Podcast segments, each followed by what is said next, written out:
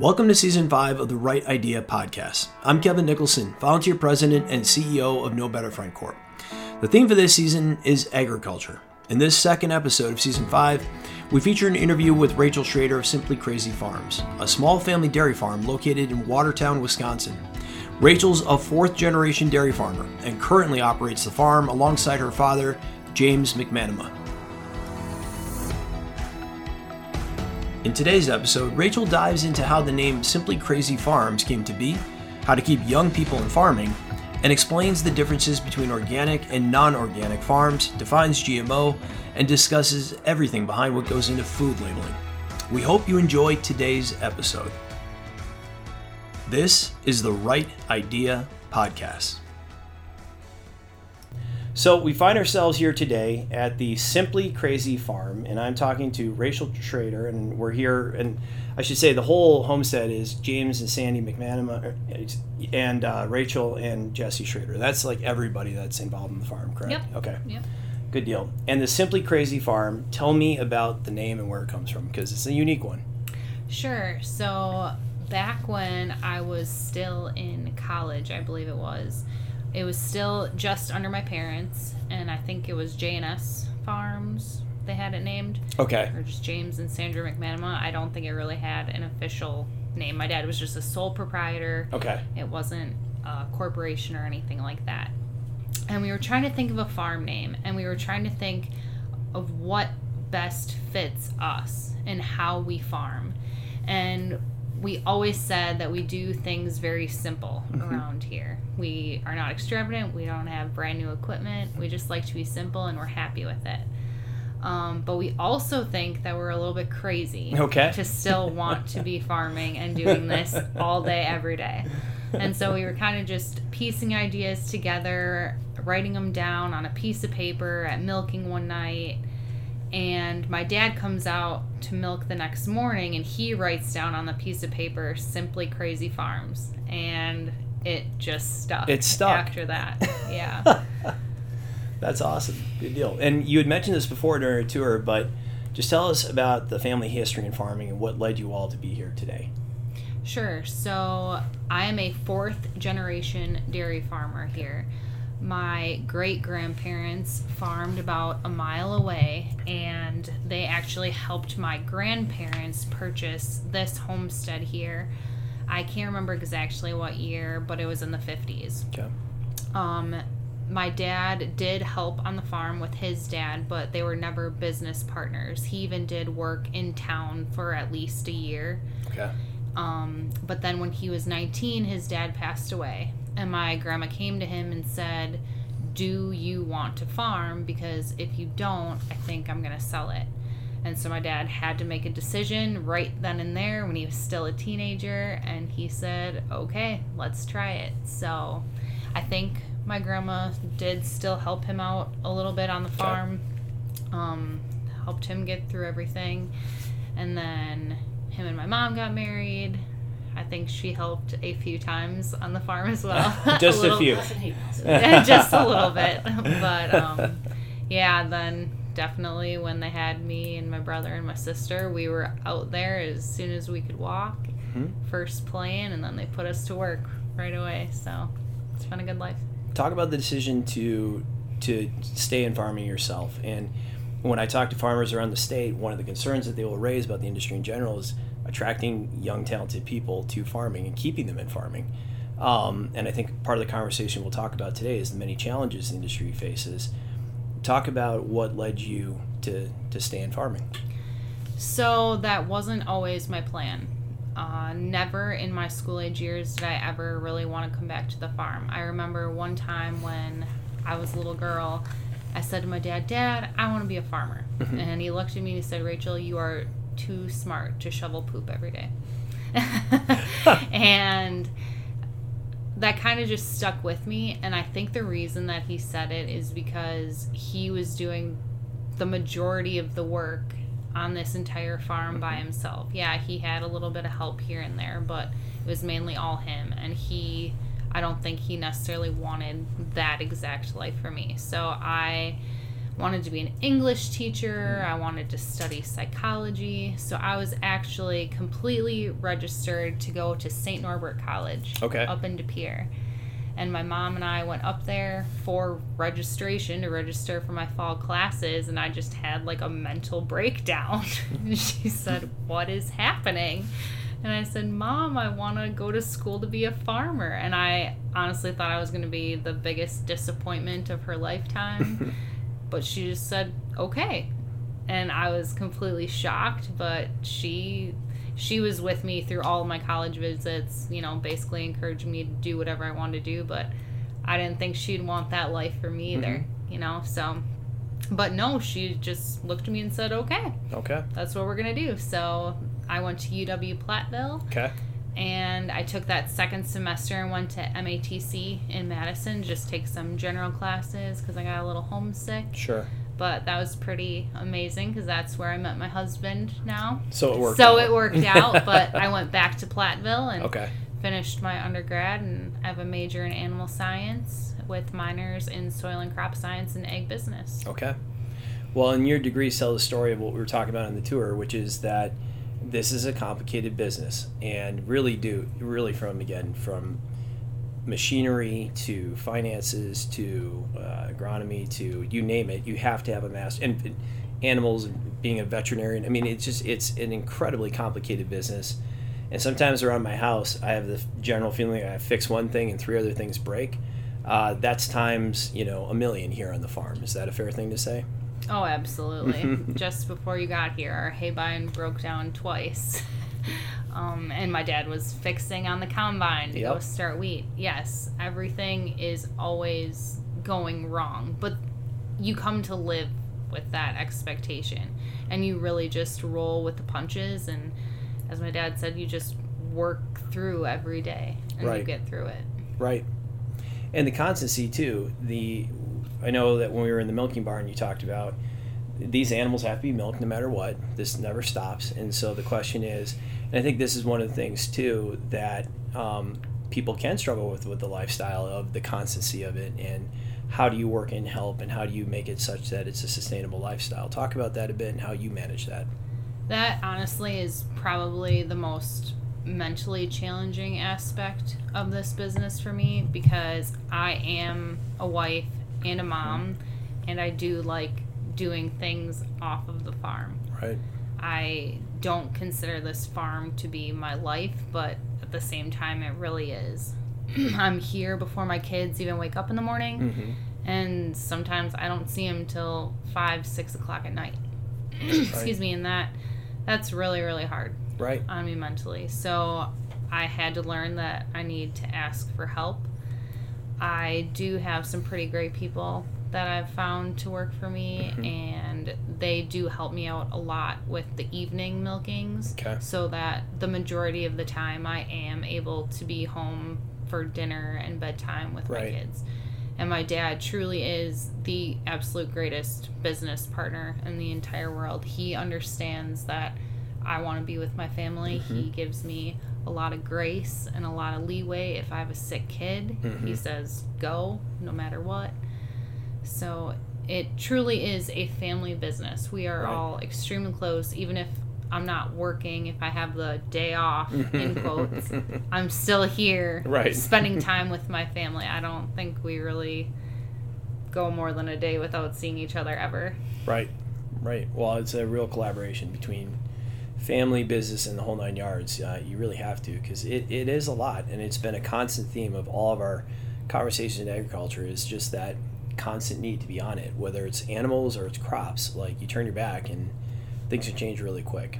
Oh So, yeah, and you're on call twenty four seven.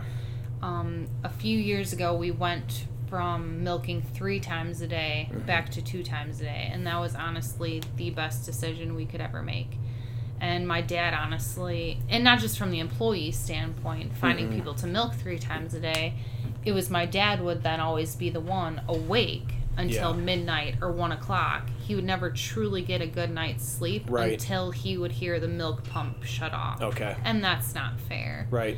you know and we didn't lose that much milk by switching back to only two times a day which just meant had to up our management a little better, tweak the nutrition, and we're making it work. And then make and a lot less stress now.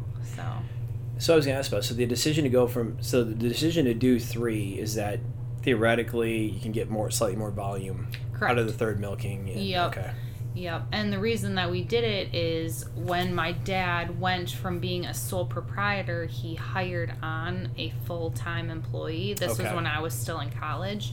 And he thought in his books and numbers that he penciled out that he would need to go three times to make the payment make for a full time employee. Got it. And for a lot of years, it did work. But the truth of it is, it's a lot of work. Yeah. And my dad actually does not milk cows at all anymore just Okay. because 30 years of doing it. He's done it. Yeah. Been there, done that. And we don't have a parlor. We milk in our stanchion barn, so you are up close and personal, bending over 200 times in one shift. Right. You know, that's it takes a toll on your back and your knees after a while. So You bet. he no longer milks cows, so right now I'm the one that does the morning milkings. And as I said, he does, or sorry, I have people that do the evenings, and I'm very thankful for them because I couldn't do it all myself. Right. And it's you said I think three part time staff. Yep, three Okay. part-time staff. Gotcha. Have and this is a question I've asked everybody from agriculture to all different industries. Um, it sounds like you've got the three people you've had for a while, or have you been affected by labor issues? Because I know it's affected a lot of different industries in different ways. Labor shortages. So I've been so lucky. Okay. Um, Austin, who I was talking about before, he has been with me for seven years. Okay. I had another girl with me, Sammy. She she was here seven years and honestly just left two weeks ago to take a job with her sister out in Iowa. Okay. So trying to replace her, that has been my issue Challenging. very challenging. I was so lucky to hire someone immediately to replace her, and so far he's been great. He's been here about six weeks. Um, but yeah, I tried to hire one more person to even fill in the gaps that I was still missing, Mhm. and it's literally just been impossible. I just gave up. Yeah. And that's, I mean, that has been consistent across all different industries, and it's something that I've written on. In that you're, these are the feed-ins to inflation, which I think is so important to talk about. That here you have, this is a business. You're producing a product. The cost of doing business is either one of which you have to potentially pay some more to get them to show up, or the strain is being put on the business, which eventually results in one way, shape, or form in more expensive milk.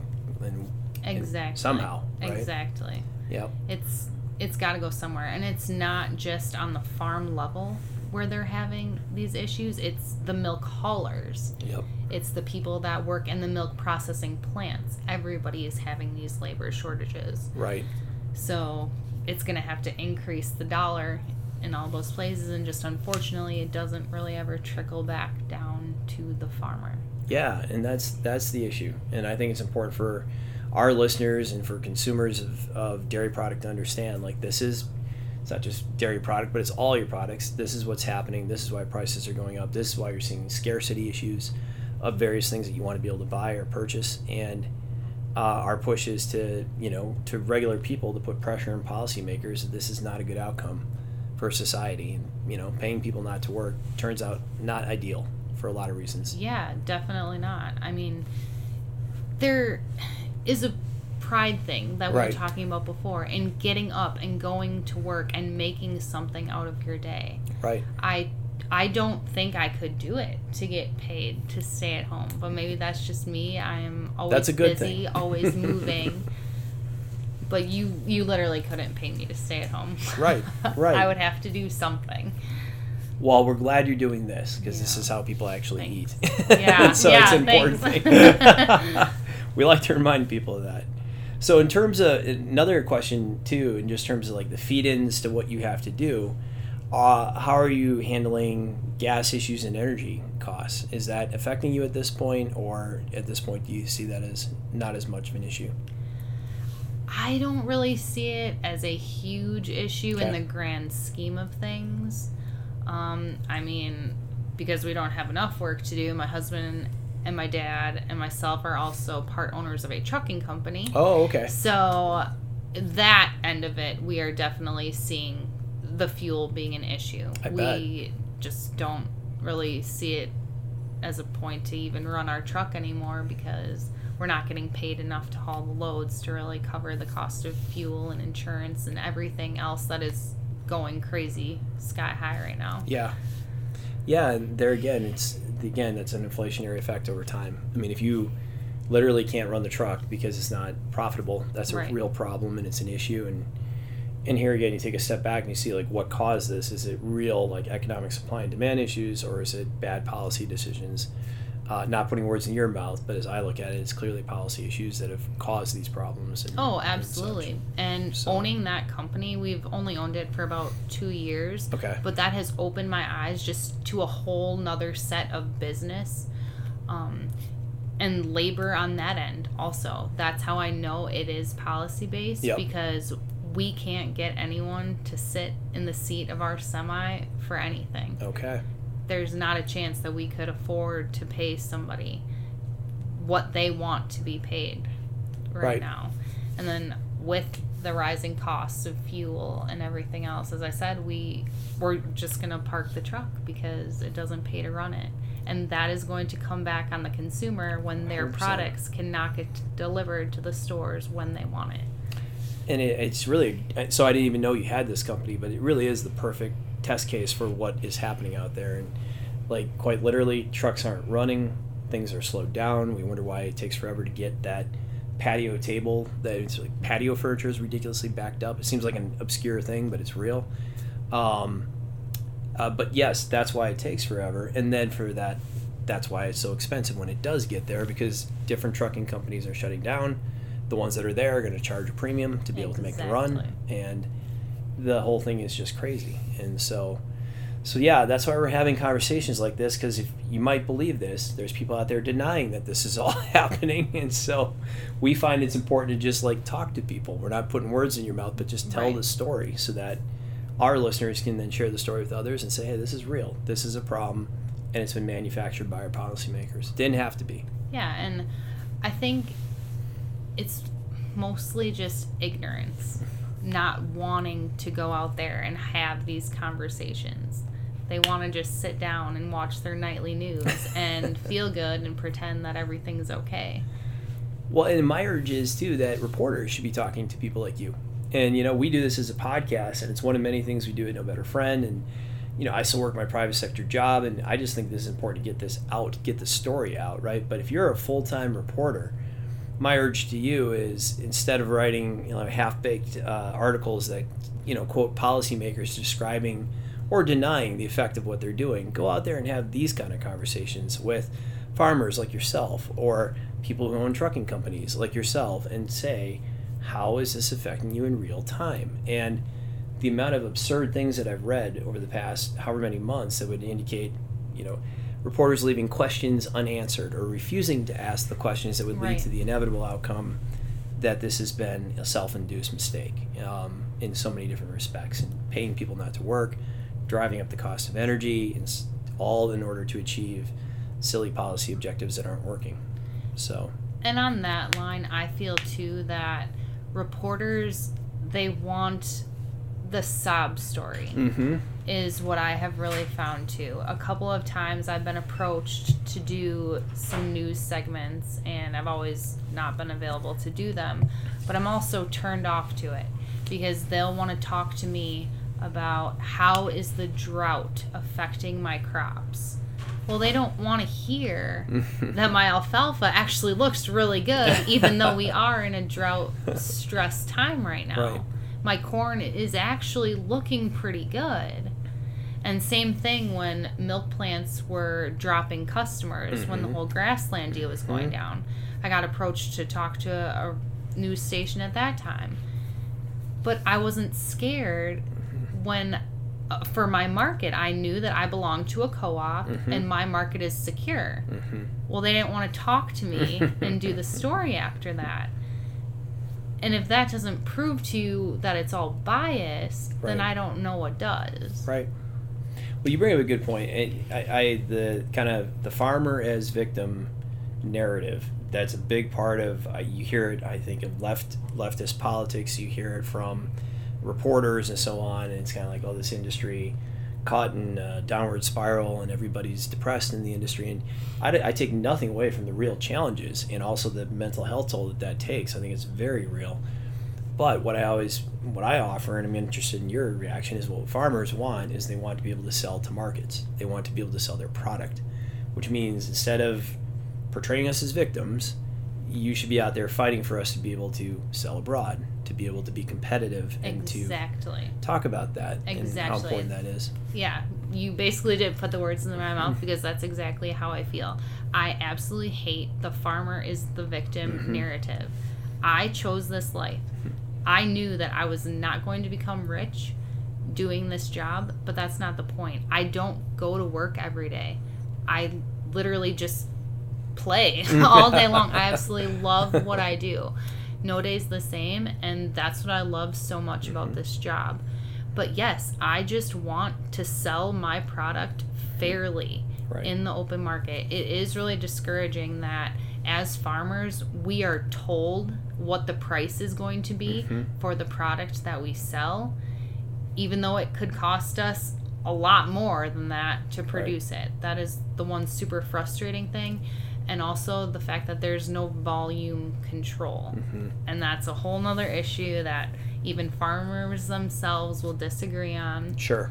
if there should be quotas and stuff like that but and then the labor and the immigration that's another thing even farmers themselves will disagree on. But really we just want a place to sell our product. We love what we do. Mm-hmm. we don't i don't think any of us want to become millionaires off of it. That's not the point. We do it because we love it. It's in our blood and we just want to be able to keep doing it. And right, Right. now especially i feel that the smaller farmers they're really they really are getting pushed out and that's not the farmer is the victim narrative that's Mhm. literally just how it's evolving the industry is evolving Well, I want to talk about that. So yeah, no, and I, I talk about the challenges of because there is there's the introduction of technology, which has allowed scale to occur that has not occurred certainly in dairy production in the past. Talk about the challenges of running uh, a relatively smaller herd and how you face those down and how you deal with them. It's really hard because as i said we are pretty secure in our market um, because we do belong to a cooperative. But really you wonder how long that market is going to be safe. Because if you think about it they could just pick up 10 10,000 cow farms and they'd be all set for their milk production. It'd be more efficient for them and their plant than picking up 200 little 100 cow farms. I don't know. It's, It's an ongoing challenge. it is, right? and it, as you said before, it does weigh on you mentally all the Mhm. time because we aren't necessarily as efficient as a thousand plus cow dairies, and we do have to work a little bit harder to get the milk that we do. But that doesn't mean we have any less passion for it. Right. And I don't have the desire to do that.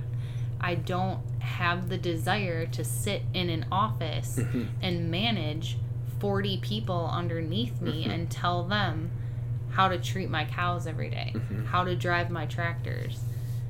I want to be the one in Right, control right, right. and doing everything on the farm. And I think that's where me and my dad both agree. We are perfectly happy with the size that we are Mhm.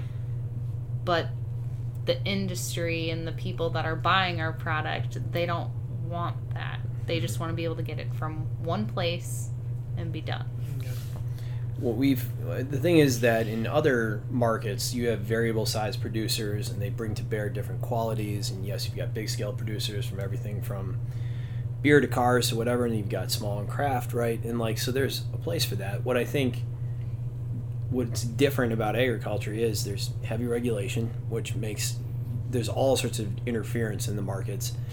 And then again when it comes to trade and I, I think this is something farmers tried to say clearly over the past four years or so, but had a hard time penetrating and saying, like, look, one of the things we as farmers want is to be able to sell our products abroad. And we don't want to see products dumped in our country that come in with various subsidies or government advantages from other nations and all of a sudden pop up in our markets. And that's problematic. And that is a policy driven issue in, in, my mind. Talk about that and, and feel free to disagree, but your thoughts on like trade issues and the ability to sell abroad. Sure. Obviously, we do need to revamp trade. But the problem is that not everyone here is a fair player in the mm-hmm. game, mm-hmm. and especially China. Yeah, right. They will right. try and back out of deals at the last minute, and it is always not to our favor, mm-hmm. and we're the ones left holding the cards. Now, I there are probably things, obviously, in Mexico mm-hmm. that we can't produce here, you know, and right. vice versa. So obviously trade is a good thing and I have no problem really with them well you bring up China in, in particular and I, I mean this is this is kind of the case we're making to policymakers and frankly to just our listeners so they apply pressure to policymakers is that they should be the ones out there advocating for you and fighting for you that is their role and it's their role to ensure that you can get your products in, or frankly, Canada. We don't even need to talk about China. Yeah, that's, Canada's yeah, an that's issue close what I to was home. Just thinking of, yeah that you've got an issue where there's protection occurring in Canada, which stops American farmers from putting products in, and yet Canadian products can can find their way into our markets. And this is not an argument against Canadians or Canadian products. It's an argument to say protect the American farmer by fighting for reasonable trade terms that allow them to sell. Which again, when it comes to some of these volume issues, yes, let American high quality products that you make get to other markets to include Canadian markets and, and don't allow the blocks that occur currently. I could see Canada having a true problem with that just because I do believe that they have the quota system that we do not have. So, you know, seeing it from the other side, mm-hmm. I could see their dairy farmers saying, absolutely not. If you want more milk, then take my quota away and let me produce them and more milk and I guess that's part of our argument is like that is a conversation that needs to occur. And mm-hmm. our problem now is that you can't sell it to those Canadian markets, but still yet Canadian products find their way here. Correct. Yeah. So we're our American producers are dealing with competition from elsewhere that these other countries don't see. And you know, some part of this is American farms can produce more, they produce higher quality. Like let the world partake of that. And, and yes, we understand we're not looking to flood other countries, but we do think there should be actual trade occurring, which helps our farmers find those markets for their for their product that they're making. So. And there is trade occurring. Yep. Just it definitely can be better. Just honestly, when I think agricultural trade, I automatically go to China mm-hmm. because they need what we have. Yep. And that is where I want our policymakers really to focus because they're always in control. I feel that China is always telling us the way that it's going to be. Mm-hmm.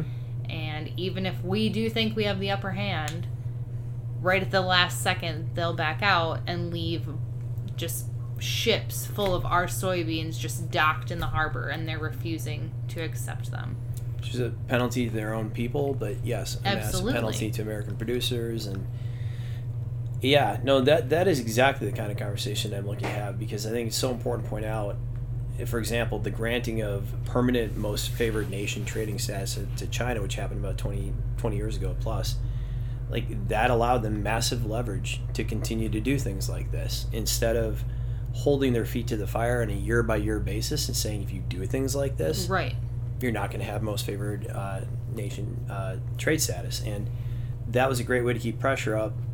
Bizarrely, both Democrats and Republicans, around about the time this was decided, all said that it was okay to that, that somehow granting them most favored trade status permanently would better their behavior. And clearly it didn't. No. No. right. I don't think you can ever trust a communist country. There's a whole litany of history make, books yes, on this. exactly. I don't think when they promise anything, you can trust them. Nor can their own people. That's exactly And what I was just it, gonna say. They yes. The government probably tells their own people things and look how that's going. Yes, not so well. And so yes, that's our argument is like let farmers produce, um, let markets figure this kind of stuff out. The more that that's done, the better, the more virtuous cycle for everybody in the world. And to your point, there's a lot of people to feed in China, and they do. The people want the products that are made here in the United States and elsewhere too, and we shouldn't be trying to get in the way of that. Right. Is the theory. One of the questions we've asked this of uh, both in agriculture, but also in other businesses that we've seen, the effects of COVID nineteen. Um, certainly, we talked about the policy effect of paying people not to work, but is, you know, the COVID nineteen issue has hit over the past year and a half plus. What have some of the effects been on your business, on everything, demand, supply, all that kind of stuff? So back when it first hit, they were talking a lot about dumping milk. And that was because the processing plants couldn't keep up with the demand of the switch of products that were needed. Mm-hmm. So when restaurants shut down, you had your processing plants already making restaurant size, Right. industrial size tubs of sour cream. Right. Well, you can't just switch out to making individual household containers of sour cream. Right. It doesn't work like that. And then again, with schools closing, so a lot like the little cartons of Right, milk, milk those production. weren't being made anymore. Right. So it kind of had to switch into products that were being Mm-hmm. that were demanded versus that had stopped for demand. Right. Um, so that is a reason that milk was being dumped. It's not because people weren't drinking it. It's because the processing plants couldn't figure out how to process it immediately. Right. And get the right product needed to market at that moment, Exactly. right. So they eventually did figure that out, and things got a little bit better. We ourselves and our co-op even did not have to dump milk, so that was really good. So that was never a problem for our farmers. Okay. Um, I do have friends that they themselves had to dump milk for probably a week or two. They were literally just dumping semis of milk into their manure pit Okay. and their co-op then I think it was split throughout the whole co-op then. So that farmer, they didn't lose money. Okay. So, you know, when you saw on the news that oh, all these farmers are dumping milk, again, farmers being the victim, like no, where price is great. Mm-hmm. No, but at the same time they weren't literally losing all of that money Right. dumping down their manure pit. I mean, obviously, you never want to see what you're working so hard to get to just be thrown away. away, but you, they were still being paid for it. Right.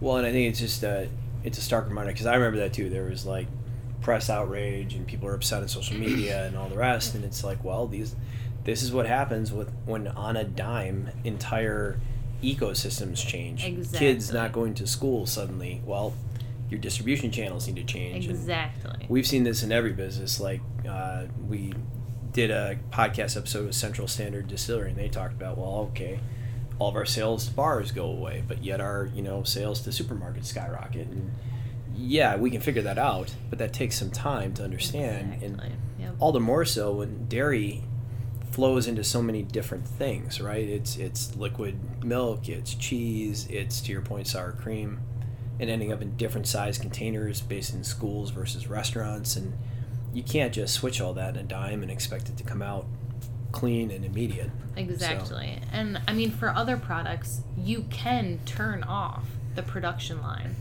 For a cow, you can't turn off the production line. You can't just not milk her for a Right. week.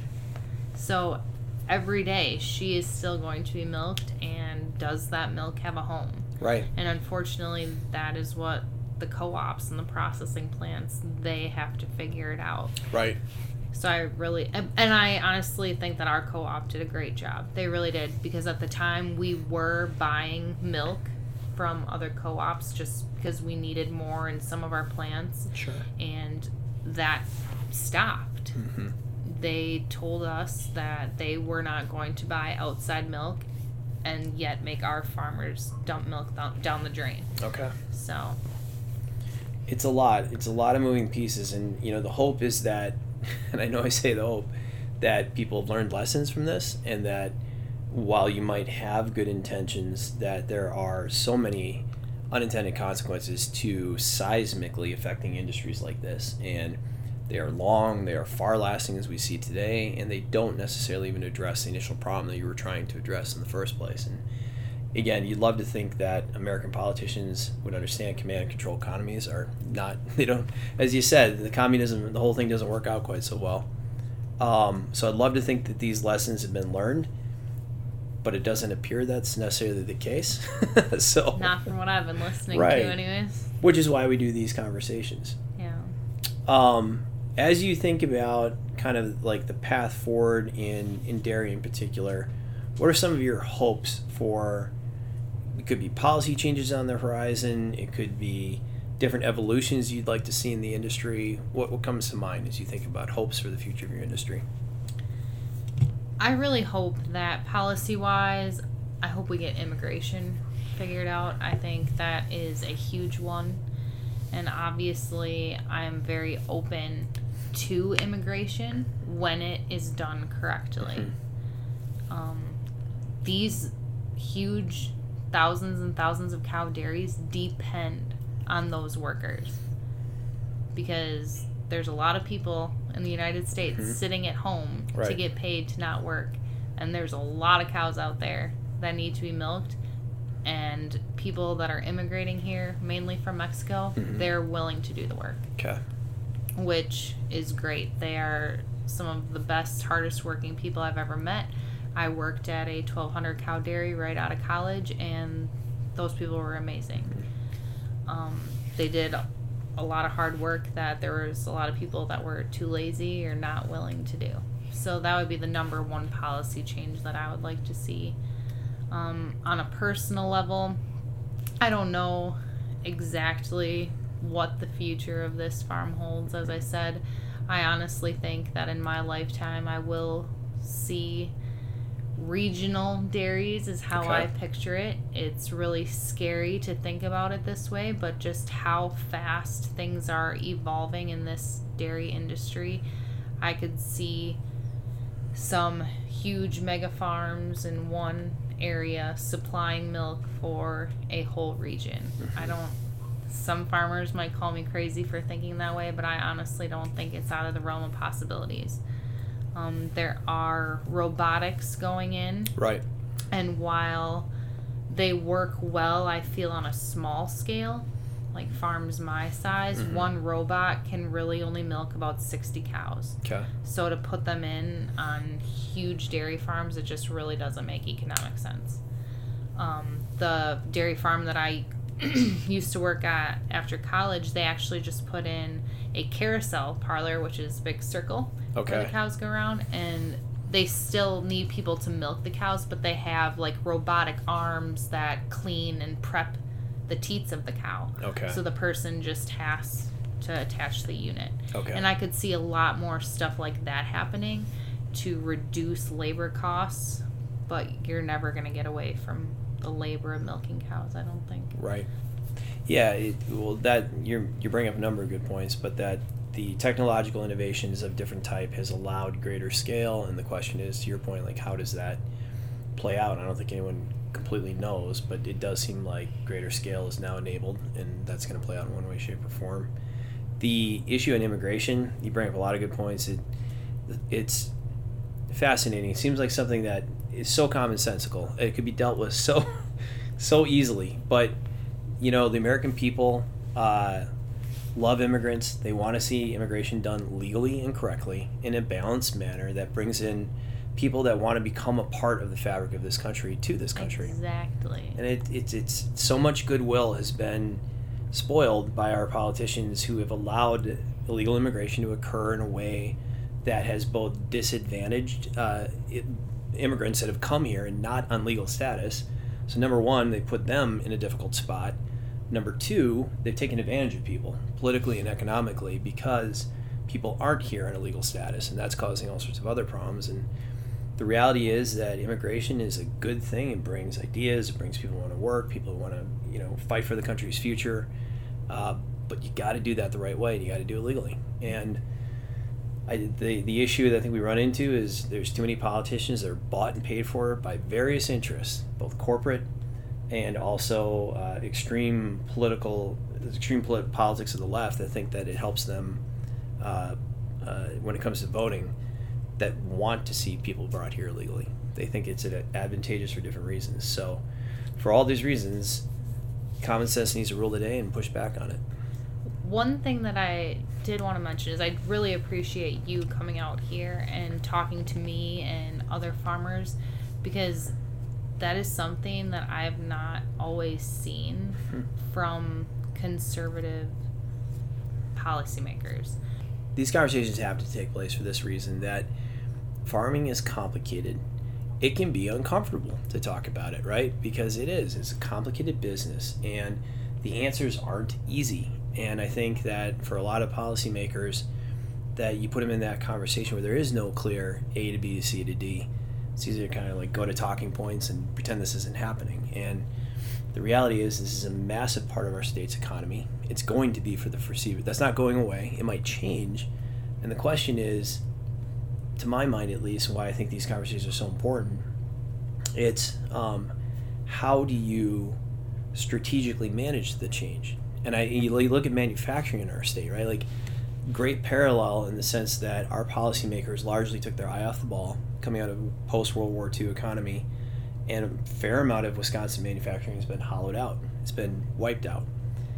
And I always tell people, sure, some amount of reintroduction of competition was going to happen after World War II, of course, and that competition would balance its way out over time. But it didn't have to happen the way it did, and that's in large part because we didn't have strategic trade. We gave away advantages we didn't need to, and the changes that happened in places like Milwaukee and Detroit that were just more or less overnight in the grand scheme of things wiped out entire portions of our economy, destroyed cities overnight, and you know putting it one way or the other, the political class kind of patted us all on the head and said, "Take your medicine and shut up." And here we are in farming. It's it's the effects of trade and the effects of being strategic and how we manage these processes and these changes hasn't quite happened in the same way, but it's happening almost on a slower evolution.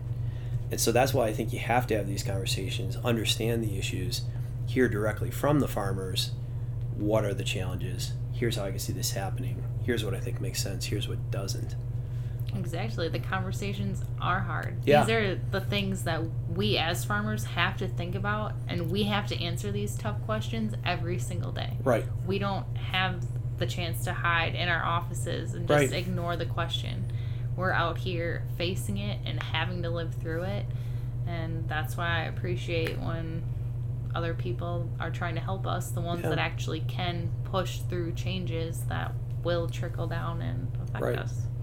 Well, that's yeah. Well, that's why we appreciate you doing this, and we're happy to do it. It's just thought is through the podcast, you know, do what we can to educate people and to share with them important stories. But again, the things that you're talking about are second nature to you and might seem elemental at times because you have to deal with every day. But there are so many people who aren't being exposed to it because it's just not part of their daily life. And again, I don't think our news media has done a great job of really articulating what is happening and why. And our thought is if we can just bring it directly to people, it helps to set the record straight and, and understand it. And if you can't have these kind of tough conversations, um, knowing full well that we'll leave today with a lot of stuff unresolved, right? We're not going to figure out the future of farming, right? Really? go go figure, right? but it's so important because now at least and I think I've seen this in every farmer I've ever talked to. Pragmatic people, they get it. You don't need to tell them the challenges that they face. Um, they get it, and they want to understand that you're at least thinking critically about what they're facing. So, in all the conversations we've had at various farms, we've had a talk about labeling and how that affects product and the ability to sell to consumers and and how it just affects consumer perception. Talk to me a bit about label, labeling in your industry and what your thoughts are. Sure. Um, there's so many buzzwords mm-hmm. out there. So all natural literally means whatever the consumer wants it to mean.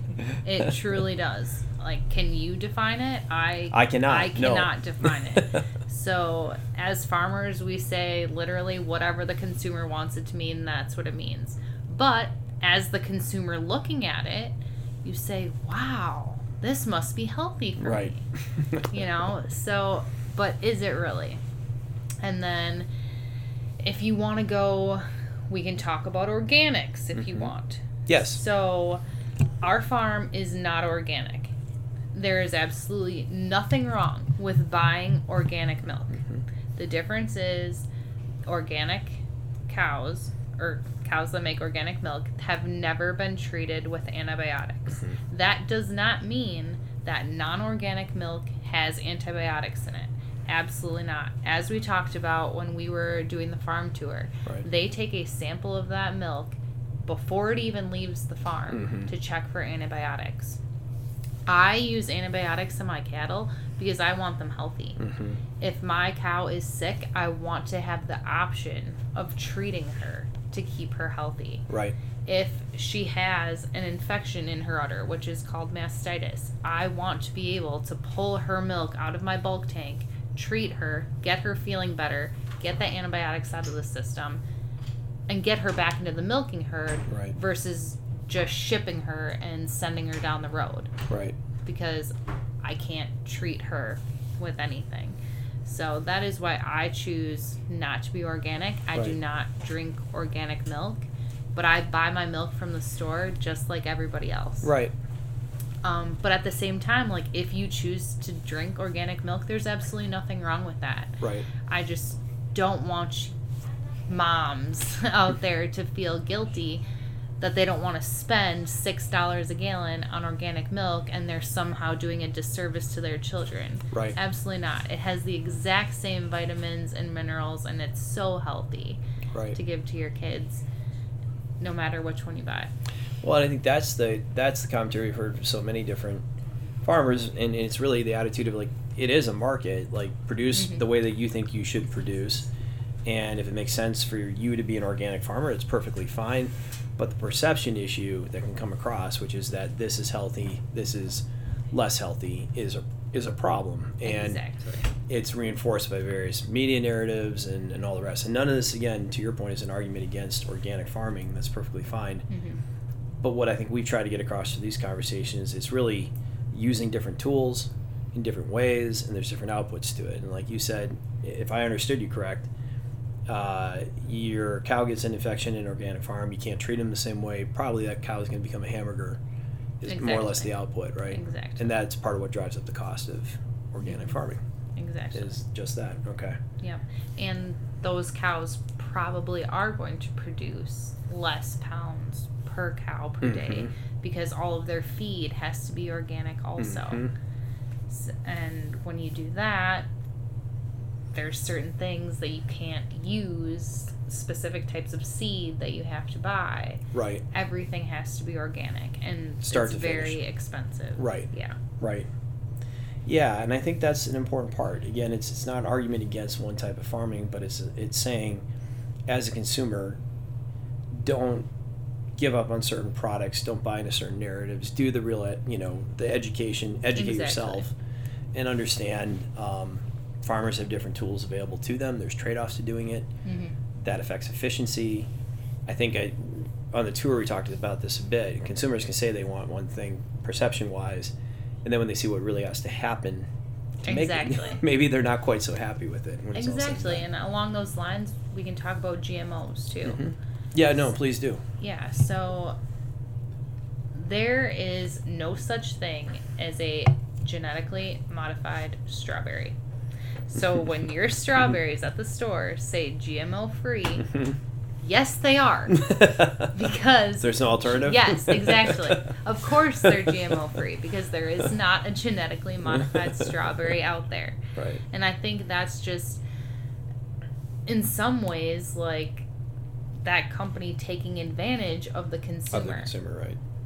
And it's Right. also the consumer isn't being educated. Yep. You know, like, yes, it's part the consumer has to do their own homework, but at the Mhm. same time, like going to the store, they're not going to look up their phone and say, oh, really? Like, could they ever be genetically modified? What would happen to me if I ate a genetically modified strawberry? They don't do that. They expect uh, they trust us, and we want them to trust us. Right. But when they're deceived through labeling, that becomes a problem. Right. So, corn, for instance, can be genetically modified. Mm-hmm. We use genetically modified corn because we want it to be resistant against some diseases, against some insects. We want the stalk to have strength. We want it to be mm-hmm. drought resistant. All of those things you can put genes together and make a really solid plant Right. that produces a lot of corn. Right. And with an ever growing population, we need to make a lot of food. But yet the amount of farmland keeps diminishing. Right. We can't have non GMO seed and expect to feed the world. It's never going to happen. Right. Well, that's an argument and a great one, and so it's one we've heard elsewhere too. It's efficiency is at stake here, and so you can talk all you want about water usage and you know making sure that we're taking care of the environment and so on. That's great, good objective to have. Well, GMO products can help do that, and again, you know, follow the science, pay attention to the research. There's no indication that this is unhealthy, but it can be a heck of a lot more efficient and productive. And it's a good thing for consumers to remember. Exactly.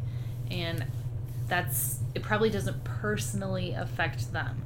They don't see it as we need to make as many bushels of corn per acre in order to sustain our farm, but Right. also, you know, to sell for reasons of Right. feeding the world. They don't view it like that. They view it as can I buy it from the grocery store? Right. And when it doesn't become available at the grocery store to them, that is when there is panic. Or when the price jacks up just the point where it's uncomfortable or yeah, Correct. it, yeah, and that's again, I think that's why this conversation is so important is to understand this. And those labels do play an effect into efficiency, cost, and again, consumer perception. And if they get the wrong idea of what's healthy and what's not healthy, it can have big effects on the industry. And one thing we talked a lot about when we were in DC um, talking to policymakers is the term milk. Mm-hmm. Can non milk products be labeled, Be labeled as, as milk.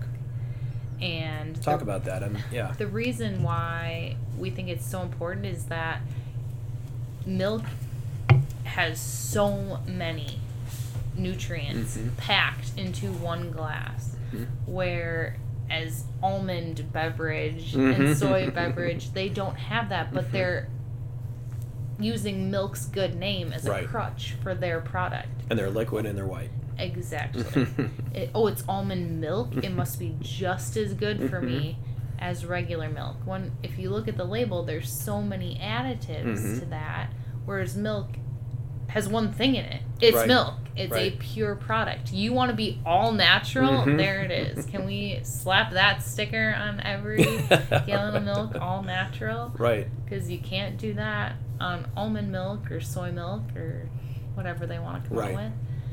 We work hard and we have to go through a lot to get our milk to the processing plant Right.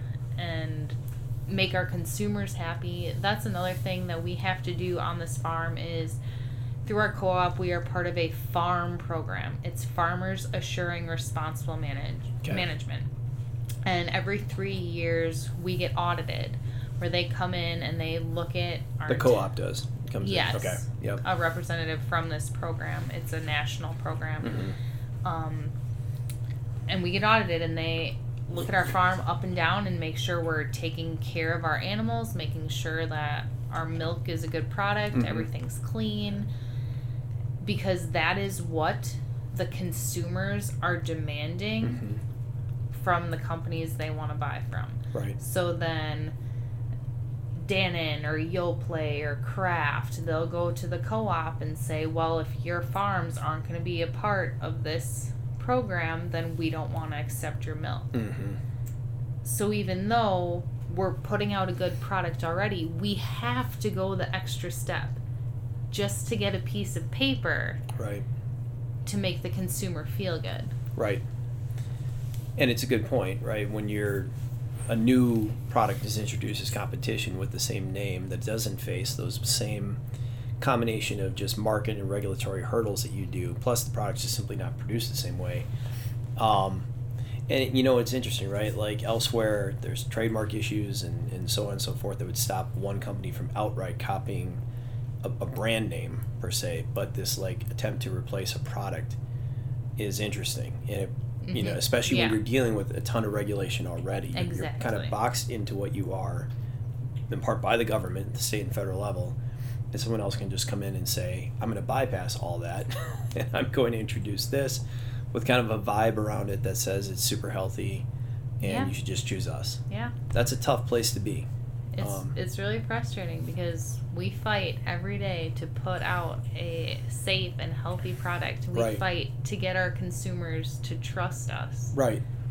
And then they just slap the word milk onto their product and they have just the same amount of trust. Right.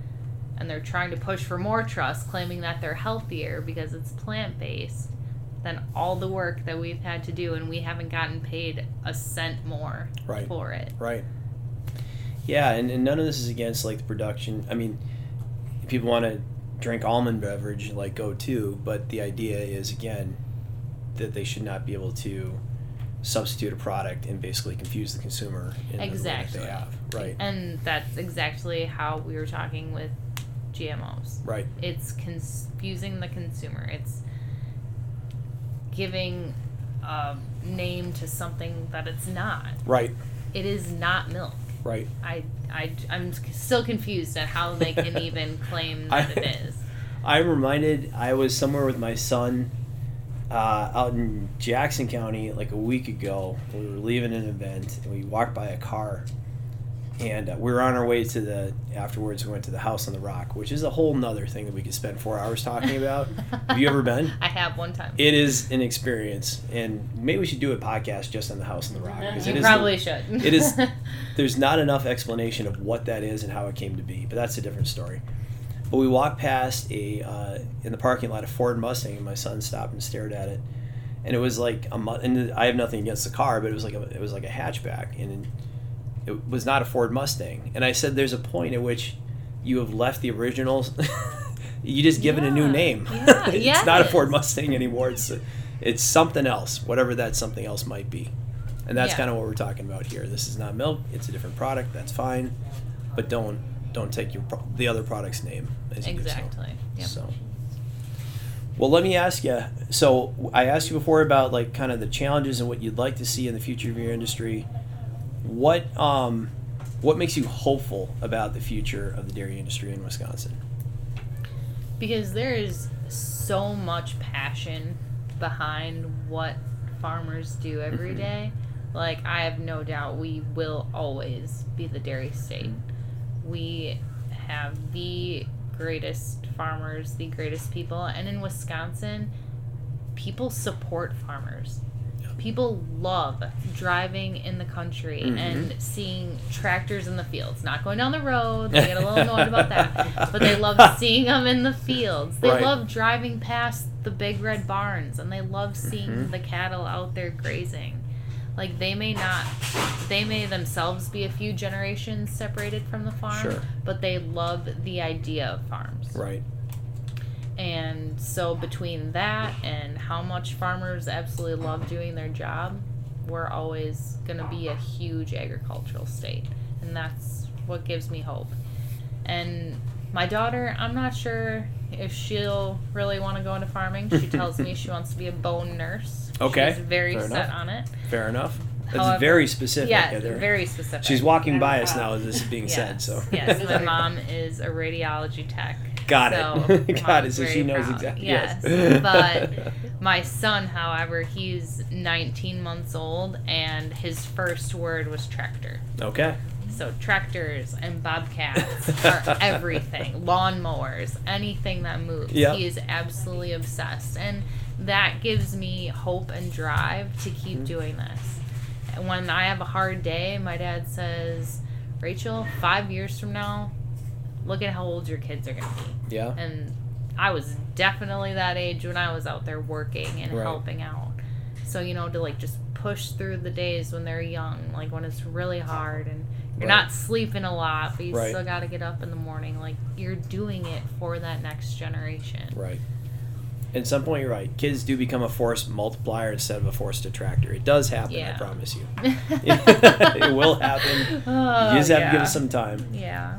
Well, and and Rachel, this is why we appreciate you doing this because your conversation and what you shared here today is so important for Wisconsinites to understand, like how you keep those farms healthy. And yes, they're beautiful to drive by, and it's a huge part of our state's cultural fabric. But they have to be economically productive at the end of the day, and that's why I think this conversation is so important. Yeah. So, thank you for having us to Simply Crazy Farm here in Jefferson County. This was a great conversation.